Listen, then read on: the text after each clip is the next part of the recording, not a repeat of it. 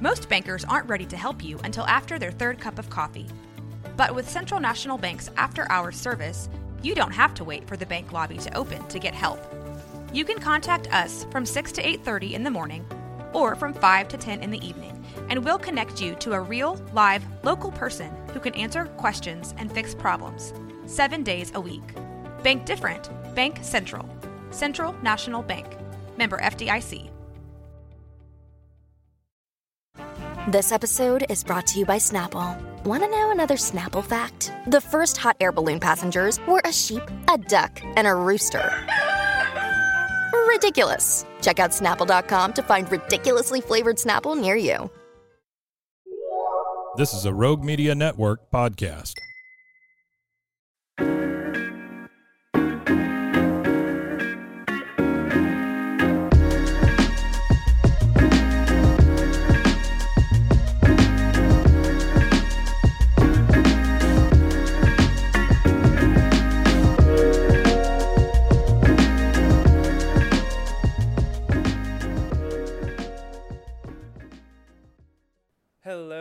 Everybody, and welcome to another episode of Imagine This. I'm Trent, And I'm Brashina. and today we're joined by a very special guest. Lisa, would you give us the pleasure of introducing yourself? Yeah, I'm Lisa Dellagiarino Feriend, and it's lovely to be here. Um, so, Brashina and I had the pleasure of meeting Lisa through our Epiphanies New Works Festival process. Lisa was one of our semifinalists this year, meaning she was in the top eight out of the hundreds of submissions that we receive each year, which is incredible. And today we're going to talk a little bit about her and a little bit about her play, Abort the Mission. I love this play. it's a fantastic play, and we're going to get there. But first, Lisa, I want you to tell everyone a little bit about you. Who are you, and what kind of plays do you write, and why do you write plays, and how did you get started writing plays? Just, yeah, let's hear the whole spiel. The whole the life story. I um well, so I went to um film school uh at at NYU to do animation. Um and then I animation was uh too much not, not to say too much work. I didn't have the patience for it because it was like 24 pictures for one second. Um, but I didn't want to leave the film school because then I'd have to take math. So I like what else in the film school do I like? Well, I like writing. So I ended up doing the whole like screenwriting track, and all my teachers were like, Oh, you know, you're like, you're good at this, but you're too wordy for movies. Have you considered theater? And I was like, Oh, I like theater better than movies. That's great. so that was kind of how I uh, ended up being a theater person. And um, I've always done comedies, which was also fun at college because I feel like everybody else was writing like gritty, like crime stories and drugs. And then I was like, so there's these two girls, and she has a crush on this person, and he has a, and it was like I was in a different place than everybody else. Um, but it, so I've always, I've always, comedy is my wheelhouse. And um, in recent years, as, as you know, the world has, everything's terrible and the world's literally on fire. And so I've started um, writing plays that use comedy to explore issues that like give me anxiety or fill me with rage, like big kind of world things that are happening that uh, keep me up at night. And so then I use comedy to write a play about that where my like lecture on it is kind of hidden in the comedy like how you hide a heartworm pill in cheese and then it's like more palatable. And so it's hard like if people are laughing it's hard to like have a closed mind. I feel like comedy is a good way to to kind of argue your point without people realizing they're being lectured at i guess. Um so that's kind of where i where i am now and what i like doing now No, that's a good word. Mm-hmm. And we've talked about that on this podcast before. Um, we produced in our season last year the Thanksgiving play, and we mm-hmm. did a whole episode on it. It's a fantastic example of using comedy to make a point. Mm-hmm.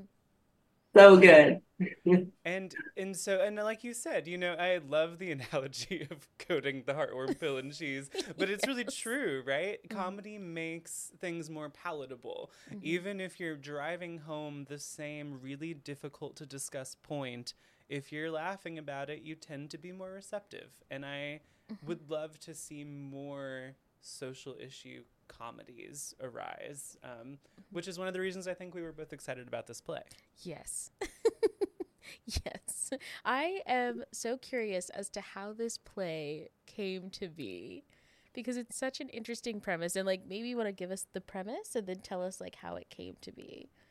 Yeah. The, so the premise is um, there's these three retired women living in a retirement community in Florida who are baby boomers who, you know, fought for abortion rights or reproductive rights the first go around. And now they're like, we're going to do it again. We're going to figure it out. But we're, you know, how, how do we do it? And so they decide that they're going to um, trap the governor by uh, having the daughter of one of these women seduce him and get pregnant and then tell him she's pregnant and record him telling her to get an abortion and then she's going to be like i'm going to you know extort you unless you change these laws and so that's their their big plan um, of how they're going to go about saving all the women in florida.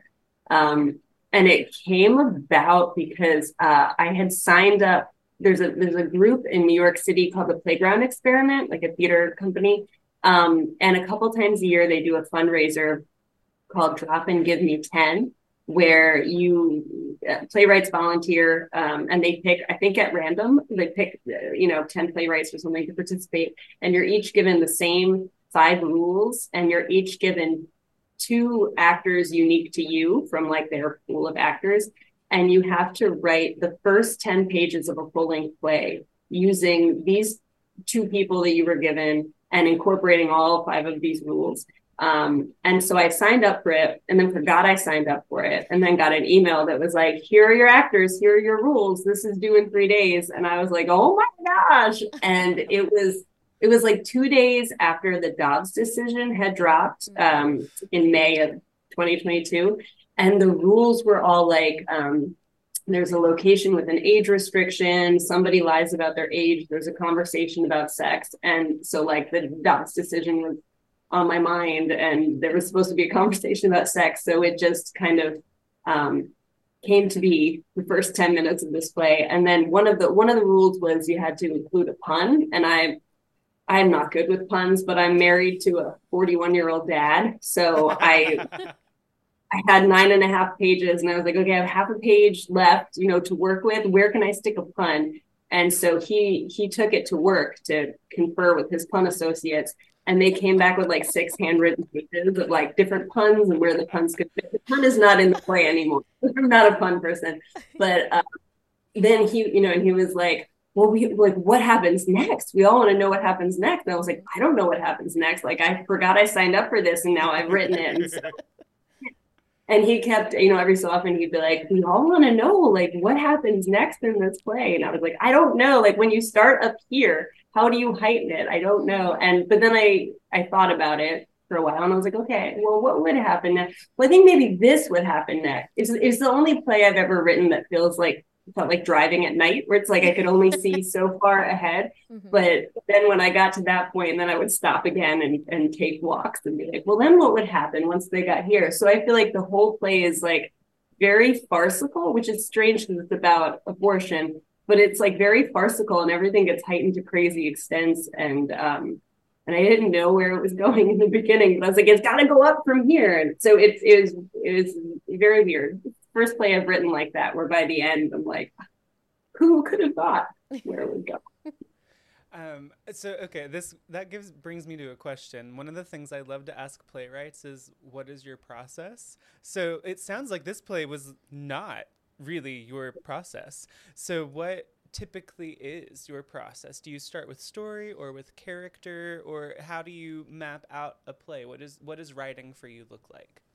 I usually need to start with some kind of rough outline because I, I feel like dialogue is my strength and structure is my weakness. And if I don't have some kind of framework, it's just going to go off it's just not going to be good. It's going to be like, where did all the dialogue? What's happening? What is the point of this? So, um, so I tend to, you know, I don't know like every moment, but I tend to know kind of where it's starting, where it's going, generally a few things that'll happen in the middle, and then it might change as I write it, but I have kind of a general idea. And yeah, this one I, I didn't, I had no idea what was going on.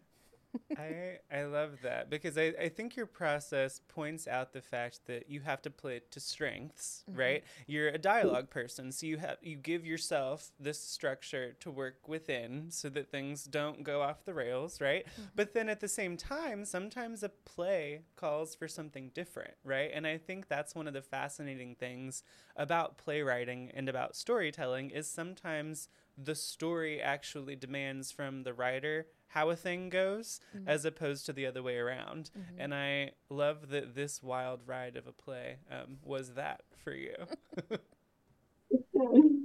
Yeah, it's crazy. That is awesome. So, um, we know now a little bit more about you. Um, so, what made you want to enter play festivals and writing competitions and things like that?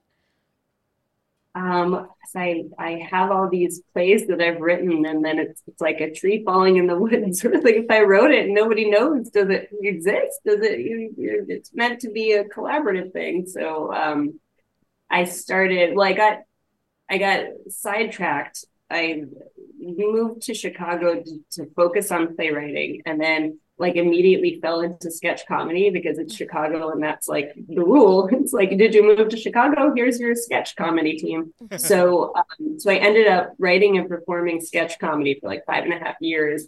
And then when that ended, I was married and I had a baby, and I was like, okay, well, I moved here for playwriting, so let's try that again. And so I've been like earnestly trying to like write and submit and all of that since like 2015. Um, so I feel like I got a late start, but I also feel like you can playwriting is you don't have to be young. you can be any age, and the older you are, the more life experience you have. And Yes. So that Absolutely.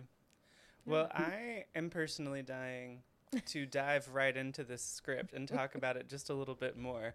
Um, we have a real treat for you because the the first ten minutes that Lisa described as being formed through her experience with Playground Experiment.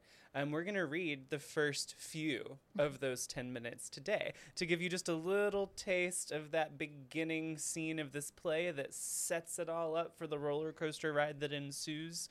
Um, so we're going to read a little bit and then we'll talk a little bit more about the play in depth, but we want to introduce you to these two key characters. So, Brashina and Lisa, if y'all will say who it is that you're going to be reading for, and then we can hop right in. Okay. Uh, I will be reading for Jen. and I will be reading for Linda. And Linda is Jen's mother, just so that we have that relationship in mind as the dialogue commences. No, Jennifer, I won't do it. but I need you to. We all need you to. No. Did I not explain it well enough? Your explanation was fine. So you understand how important it is. I told you not to move to a retirement community. What does that have to do with anything? I told you you'd be bored out of your mind. Get here. When you're alone with your thoughts for too long, you start cooking up terrible ideas and trying to drag them and trying to drag me into them. It's mother daughter bonding, It's prostitution. but for a cause. Look, I'm all also upset the Supreme Court overturned Roe, but this isn't how you deal with it. Well, what ideas do you have? I don't know. Maybe I'll move to Canada. You won't move to Canada. It's cold there and everyone is too polite. I like polite people. Plus, think of all the women who can't move. You want to abandon them? You can't save everyone, Mom. I can save all the women here in Florida. Florida is being reclaimed by the sea. Just can't do it alone. Let climate, cha- climate change take its toll on Florida, and then you won't have to involve me in a sex scandal. The girls are on board. What girls? Donna and Pam. Are Donna and Pam? My new retirement community friends. I wish you hadn't moved here. All three of us marched in the 60s and burned bras in the 70s And are now widows with too much time on your hands. and are now angry because we have to fight again for rights that we already won. It's exhausting. This go around, we need your help. You need professional help. Normal mothers do not ask their daughters to seduce the governor, the married governor. Loveless marriage. The only reason a woman would marry a man that vile is for raw power. Even worse, you want me to have sex with our married, vile governor. Yeah, so you'll get pregnant. No. And then he'll tell you to get an abortion. Mom, And you'll tell him that you'll go public with the news unless he protects abortion access in the state. I'm not. And that's how we'll save all the women in Florida. Ooh, mm. I, I love that so much. I have read this play over the course of the Epiphanies process probably three times, and the and then you know hearing it today, I'm still having to like cover my mouth so I'm not laughing in the middle of the reading. And and Yeah. what I love about it is that when Lisa was describing this play earlier, I just know because I've read it and I almost felt this way. I know that people were listening going, "Wow, isn't that like a lot of spoilers that she's giving?" right? Like it feels like she's giving away too much. And yet um no, you find all of that out in the first Yeah. 4 pages of the play. Yeah. You know, that's the starting point. And now you really understand what she was saying when she was like uh, you know, I'm starting at such like a high place of tension. Like, where does it go from here? um, but she manages. um, it, it escalates from there. That's like Very the low point of the script, truly. It does. It really does. Um, you, and the, it has this cast of characters. You know, this mother-daughter relationship is so interesting because the mother is truly so well-meaning. I mean, Yeah. she is like, "This is what this is our responsibility, our civic duty. You have to get pregnant." and the daughter's like, "What are you talking about?" yeah i think it it like it does so many things so well um and uh, you know around the abortion issue there are a lot of like things that are at play. And i think having this set this play center on a mother daughter relationship like really helps to drive that home. And like even if your mom is for abortion like sometimes it differs in the way that you think that this should go. Um and also like uh the difference between the back then fight against uh, for abortion rights and today's fight for abortion rights. Like we're dealing with different types of politicians and we're dealing with different set of circumstances. And so it just like very well very well captures the like well-meaning i want to help but i don't know what to do. And I so to expand the cast of characters a little from the two that we heard from, Mm-hmm. the mother mentions her two friends, which Lisa alluded to, this group of three who are in the retirement community formulating this plan. Mm-hmm. But there are two male characters in the play that I think are really interesting, and it Mm-hmm. speaks to some of the things you just said, Brashina. We have the governor, who Mm-hmm. is vile. disgusting Just, I mean, it's everything you would expect the governor to be. Mm-hmm. It's not good. and then there is Jen's husband, Mm-hmm. who is like a really, you know, pro woman, pro choice, like supportive, all around nice guy, right? he's a feminist He is. He is. but what is so interesting to me is that he has no power in this play. And I think that it's really important because even though he is very much on the right side in this play, it is not actually his opinion or his voice that matters on this issue. And, you know, and to your point, Lisa, about comedy drives home a point really well. I think it's a really lovely way of saying that, like, men, even if you're right, sit down somewhere, right? this like is not up to you yeah, this is not a conversation where you get to take center stage. It's Mm-hmm. just not. Even if what you're saying is right and good and true and supportive, it's not necessarily for you. Yeah. Yeah. I tried with him also to have like the three um baby boomer women. They rarely refer to him by his name. It's a lot of like pumpkin, baby, sweetheart, which is like how women get referred to. Or they'll comment on like his physical appearance, like, oh well, you're physically weak, but you're mentally sharp. And he's like, What? No. And so a lot of I feel like he gets um he deals with a lot of things uh, in the play that like women typically deal with, and he's like, I don't like this. What? So he was fun to write. I like him a lot. Yeah, and he's a perfect contrast to the governor who is just the absolute worst. Um and he even though like he doesn't have very many lines in the play, like he shows up very little, he still has so much power in this play because he he like literally just gets to like pop into this woman's life, make a decision and then pop out and she has to deal with it.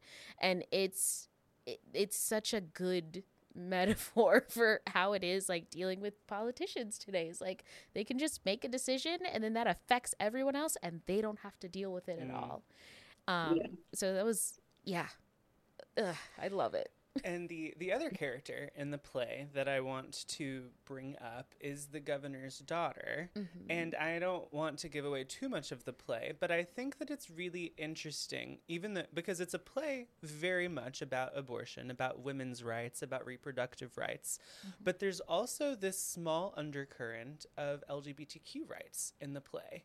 And I think that that becomes important because it really points out the truth that those of us live with who are women, who are LGBTQ, that they become that these issues become related because it's all about people with power wanting to keep power, mm-hmm. right? And so it these issues at some level are inseparable for people who hold these positions mm-hmm. because it's about them maintaining the hold that they have, yeah. right? And so, even though it's a play about women, about reproductive rights, there's also this undercurrent of there are other issues that have to be discussed mm. when this is discussed. It's it can never be just one thing. Mm. The way that mm. our political system has been divided so clearly into mm-hmm. two. And also the intersectionality of everything. Like I think this captures it so well is that like yes, we can talk about one cuz like w- in arguments for abortion and even against abortion, you hear like very specific scenarios happen. And then you think like, okay, well what if something else happens? Like, you know, what do you do if there's an if there's, you know, something that like intersects here that makes this different? Um mm-hmm. and so like it ca- the character of the governor's daughter captures that so well. I I love that character.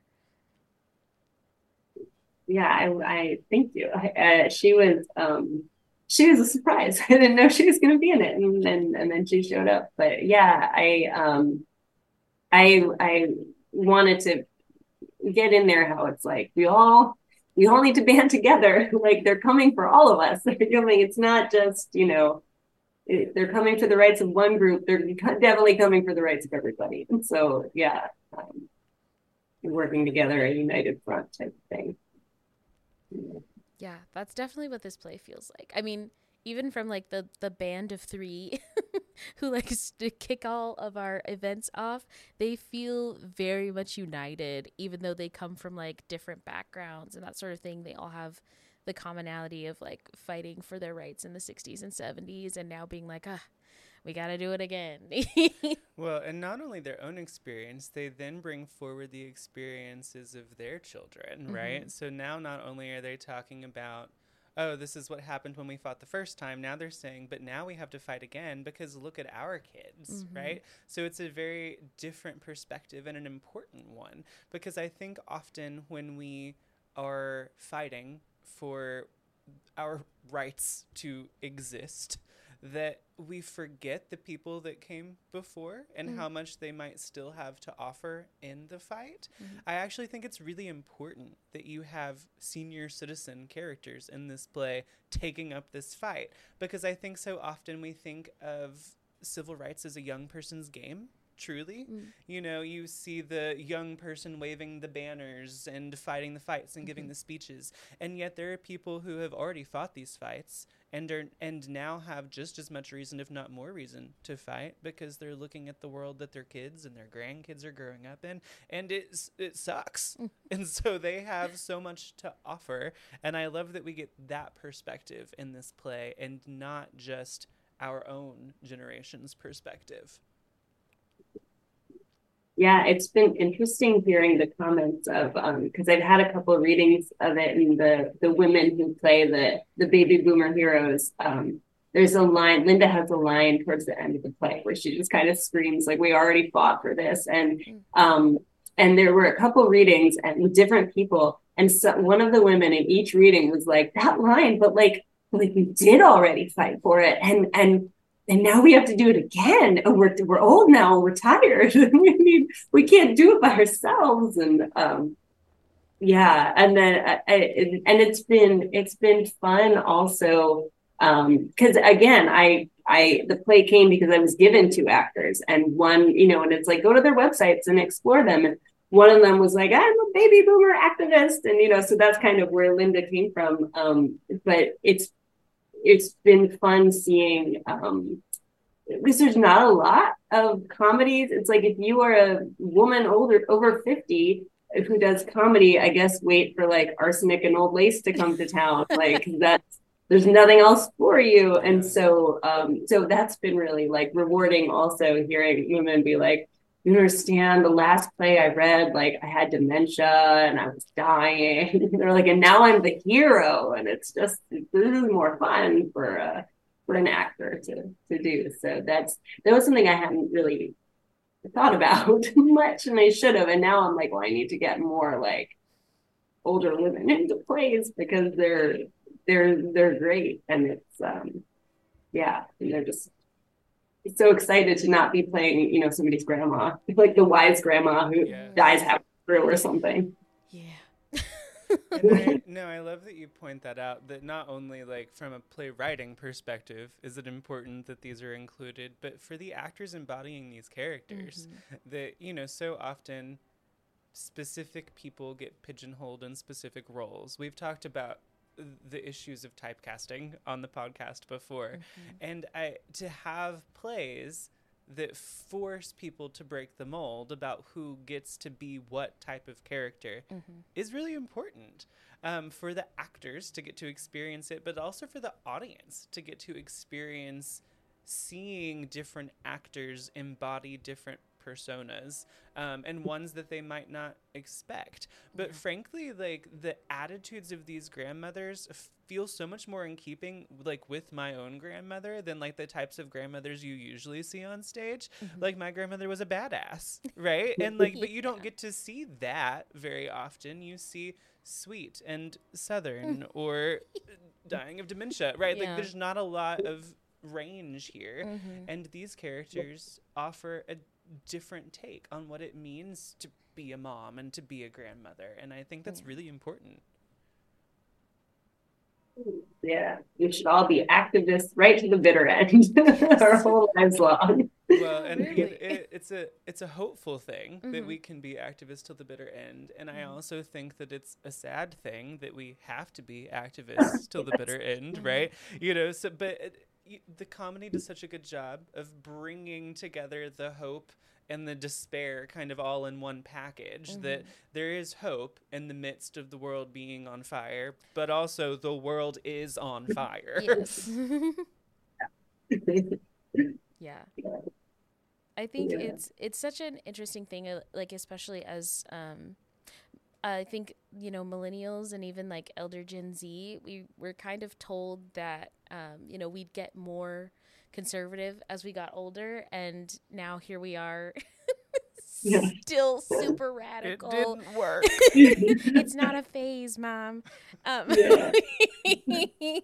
um, I I know so many more of my friends who are like super liberal, even more liberal now than they were when they were in high school, and it's so interesting to like see a play where that continues even mm. into um, you know, becoming an elder, um, that you can still have those ideas because that's something I, I think my generation is going to hold on to really for a long time. Yeah.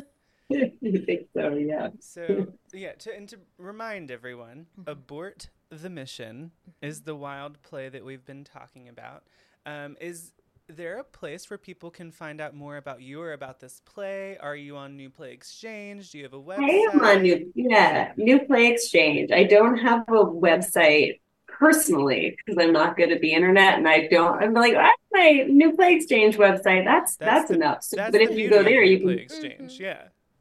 Yeah. So, and we've talked about that before. New mm-hmm. Play Exchange is a fantastic place to read new work by Yes. living authors mm-hmm. such as Lisa. So you if you have an account already, go check out Abort the Mission. If you don't have an account, what are you doing?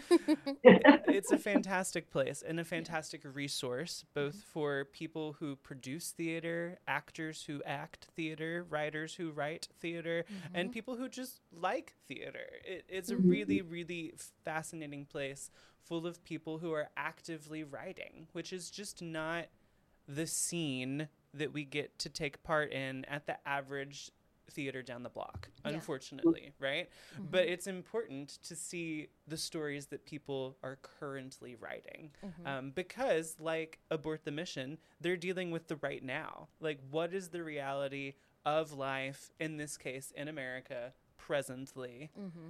And what do people have to say about that? Yeah, that's true. So, um, s- tell them how they can find you on New Play Exchange. Remind them your full name and how they can search you on on that website. Well, there's a lot of letters. So I'm I'm Lisa Dellagiarino Feriend. You might have better luck just typing in abort the mission and then my name will pop up. Um, so yeah, abort colon the mission. I think do it that way. And then you'll find me. And then you'll get to see the other plays that she's written as well. Um, So you said that you have been tending to write these types of sa- satires, these comedies about social issues, has been kind of your wheelhouse for the last while. Yeah. hmm Do you have another play or two that you would want to plug as we're discussing kind of the things that you like to write? Yeah. So I have well, I have um I'm I'm currently working on a gun control comedy, so that's not no one can see it yet. It's terrible. Um, but I I have a climate change comedy um which deals with uh, kind of like how this one was abortion, but also or like reproductive rights and also LGBTQ rights. The the climate change comedy also deals with like American Christianity and how it's kind of like a twisted version of what it's supposed to be. So it's um uh it's about a it's about a woman in Miami who uh wakes up one morning and Jesus is in her apartment and he's like, God has tapped you to be his climate change prophet. You need to it's my I have two plays with the Florida governor and this is the other one. And he's like, You gotta go take a meeting with the governor and she tries to like get him to leave and he won't leave and uh and then they end up it becomes like a buddy comedy where she and jesus become friends and they go on this she's like an unwilling prophet going to talk to the governor um and yeah that one's called come again and it's uh so that's the the comedy for a species on the brink of self-destruction is how i call that one I That sounds it. so good. Um, but yeah, th- it was really during the pandemic when I started. I was, it was like mostly comedies, and then they became comedies that then were like, you know, they're comedies until they're not anymore, but then they go back to being comedies, like dramedies.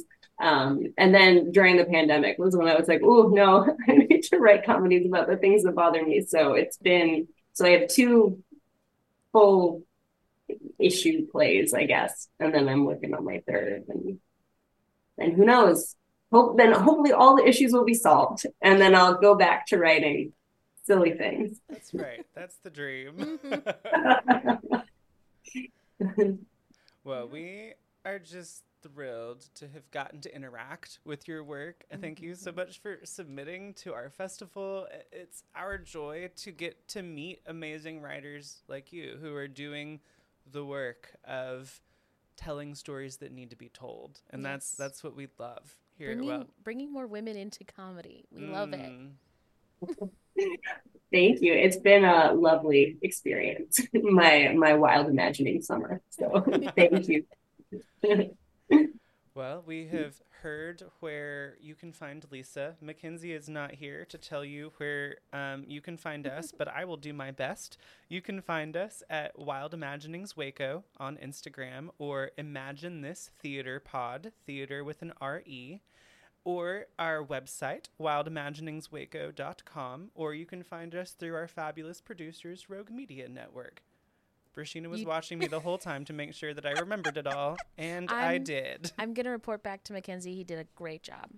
Yay, I get a gold star for today. Thank you for joining us to chat with Lisa about her and her career and her play Abort the Mission. And, you know, we have some more fabulous guests coming your way this season. So for today, thank you for joining us to imagine more of this. Thank you so much for joining us.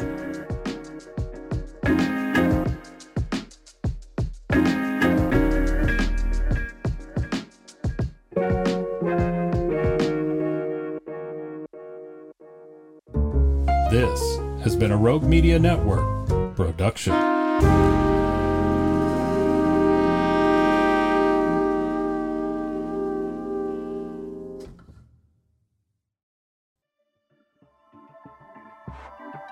This has been a Rogue Media Network production.